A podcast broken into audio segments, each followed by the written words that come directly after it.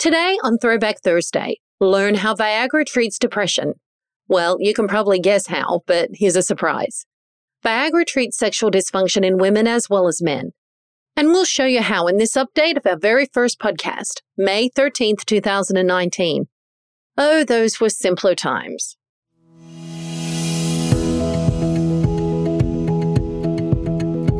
Welcome to the Carlat Psychiatry Podcast, keeping psychiatry honest since 2003. I'm Chris Aiken, the editor in chief of the Carlat Psychiatry Report. And I'm Kellie Newsome, a psychiatric NP and a dedicated reader of every issue.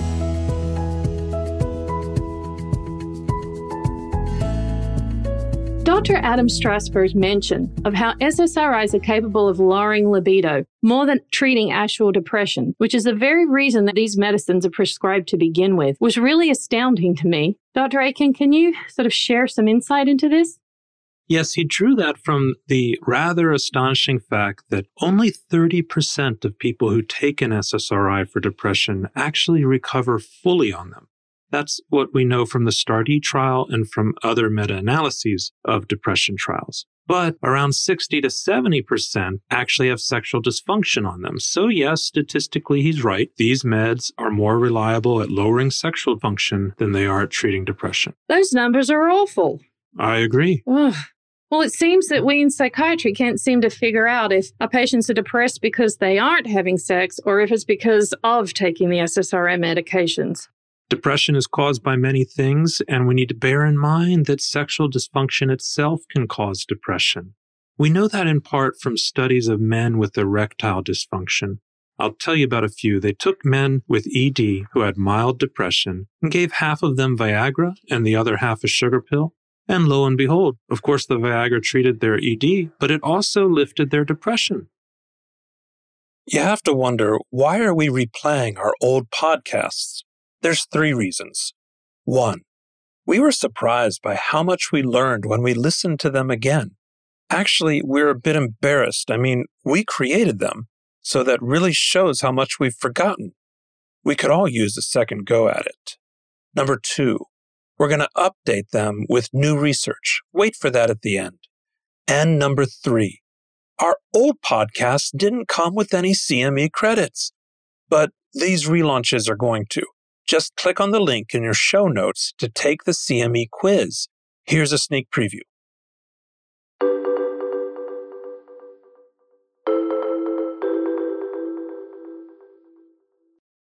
How does sildenafil, Viagra, affect the brain?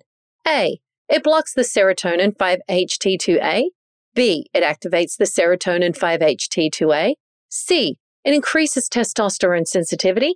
Or D, it increases dopamine transmission in the nucleus accumbens.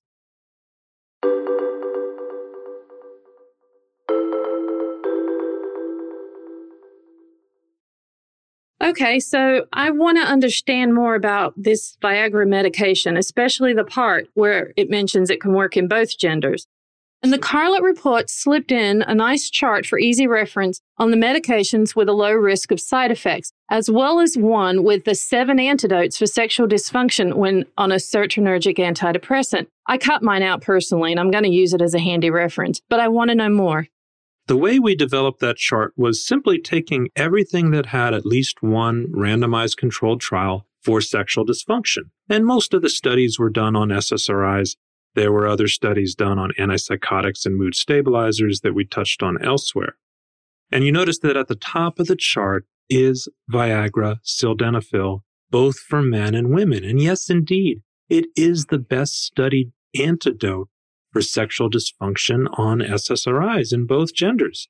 Now, I've always been surprised by that. You know, that a lot of our readers may know the study in women was a large one in the medical journal JAMA. But it's really hard to get women to take that. Women don't want to bring a prescription for Viagra to the pharmacy. And one thing I learned from Dr. Strassberg's work is these medications don't just work by enhancing blood flow to the penis and clitoris.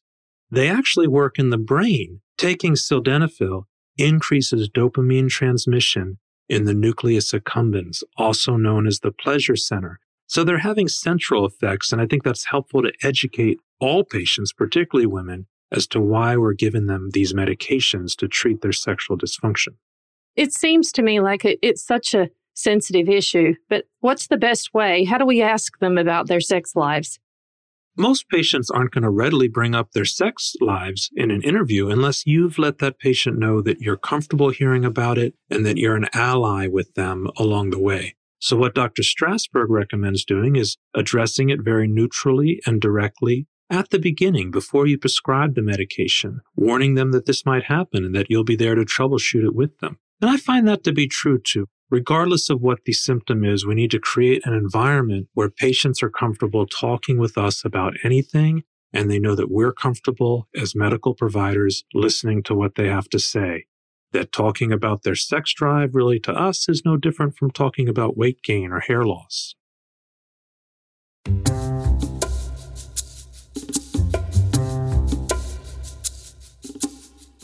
Okay, so that's really helpful. I found this article totally informative on all the strategies to improve sexual dysfunction, sex lives, and all the things that people can do.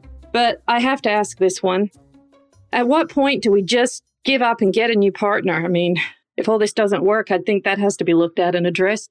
That's a good point, and it reminds me of a story I don't often tell, but I'll let it out here. A friend of mine is a French psychiatrist, and he told me that his patients with SSRI induced sexual dysfunction, it somehow goes away when they go out with their mistress. So novelty can change this, but that's not really a permanent solution, right? Because novelty wears off.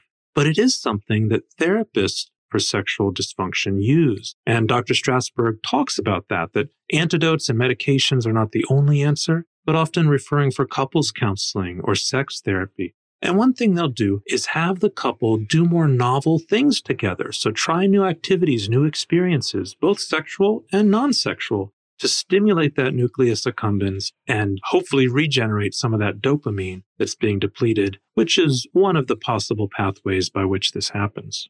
That actually reminds me of that term emotional blunting. Yes, uh, emotional blunting or apathy is another potential side effect to SSRIs.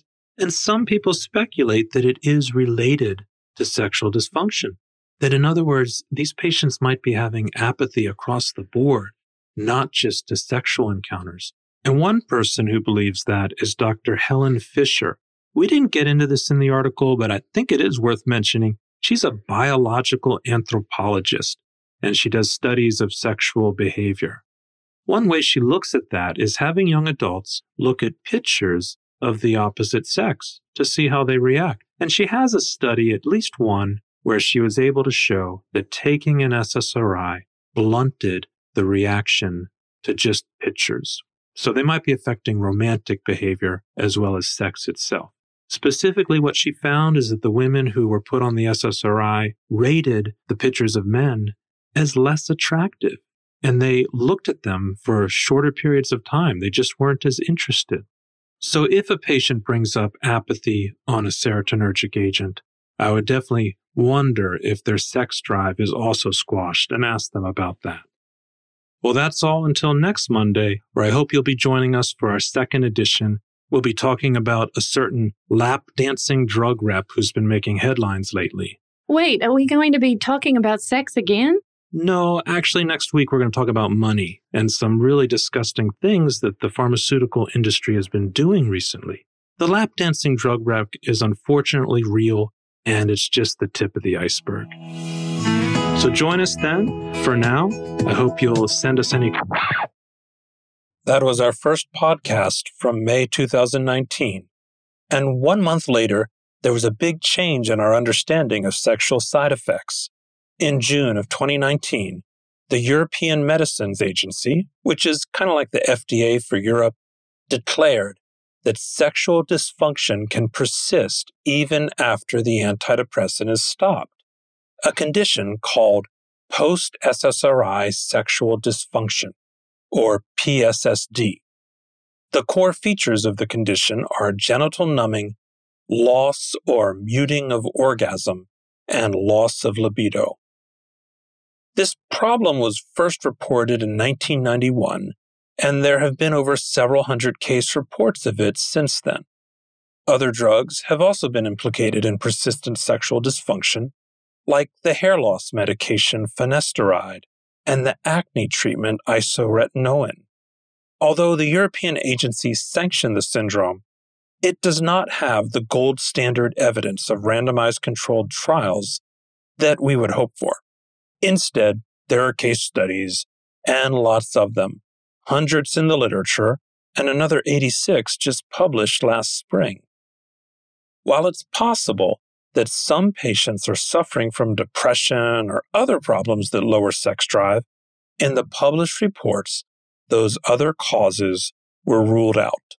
Likewise, these patients did not have histories of sexual dysfunction before starting the SSRI.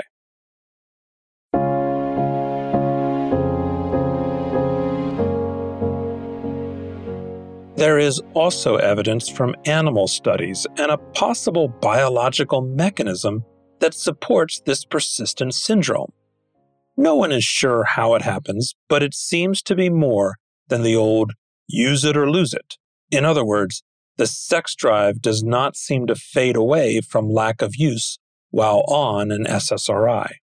Proposed mechanisms include damage to serotonin receptors, hormonal changes, epigenetic gene expression, and dopamine serotonin interactions.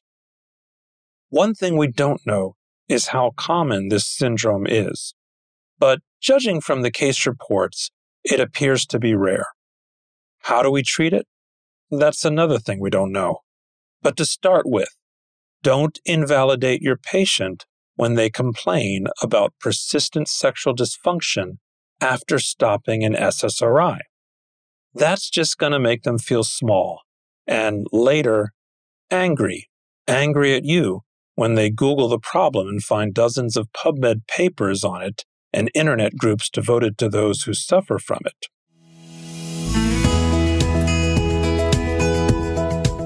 Thank you for joining us on Throwback Thursdays. If you'd like to earn CME credits, follow the link in the show notes. Subscribe to the full journal with the promo code PODCAST. And follow us online where Dr. Aiken is releasing a daily dose of psychiatric research on his LinkedIn and Twitter feeds at Chris Aiken MD